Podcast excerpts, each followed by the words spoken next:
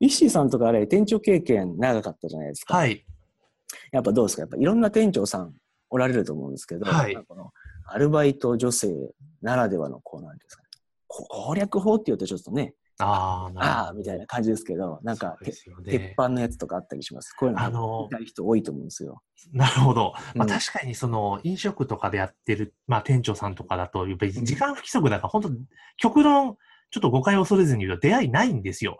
ああ、そうなっもてくると、まあ、必然的に、あの、お店の子みたいな感じにう中だけでね。なってしまうんですよね。うんなんで、なんかじゃあそんな中で、じゃあどうやって攻略していくのかっていうお話になると思うんですけれども、うんうんうん。あの、結構これもうまくやれる店長さんとやれない店長さんがいるんですね。うんうんうんで、本当うまくやれる人は言い方悪いですけど、うん、本当にあれなんですよ。やり放題っていうか、特会引っかいみたいな感じにそうですよね。。なってしまうんですよね はいで逆にあの、うまくいけない人っていうのはもう全然やっぱりそういう環境にあってもない、全くないって感じなるほど。その目の前に女性がたくさんいるっていう、ある意味出会いが多い多いん状ですけど況であっても、その同じ店長という立場はい。であってもうまくいく人とうまくいかない人がいるってことですね。分かれるんですよ。で、ああ、なるほそど。の決定的な違いは何かっていうと、うん。あのね、本当に聞き上手な店長がうん。強いんですよ。なるほど。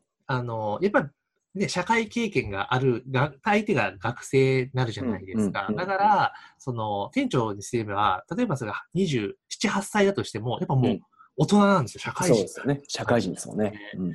なので、あの、結構、バイトからとかも頼りにされやすいんですようね。んそううんうんうん。こんなことあるんですけど、ってなっちゃう。うんそんな時に、やっぱり、あの、男って、うん。あの、前にもちょっと話したと思うんですけれども、はい。ああの、相談されたら、あの、正当答えをそうですよね。お伝えしなければっていう使命感に駆らうれんて、うんうん。真面目な人だからね。そうね、言っちゃうんですよ。うんうんうん。ただ、あの、うまくやっている店長とかって、本当に答えは一切言わないんですよ。うんうんうんもうひたすら、そうだよね、とか、うん、わかるわかる、みたいな感じのことを永遠繰り返して、うんうひんたすら聞き手に徹している店長さんが、うんもう、て、あの、本当誤解を恐れずに言うと、特会引っかいなるほど、なるほやっているという感じで。で、なあるほとど逆に、その、うまくいかない人っていうのは、もう相談を持ちかけられた時に、もう答えを言うんですよね。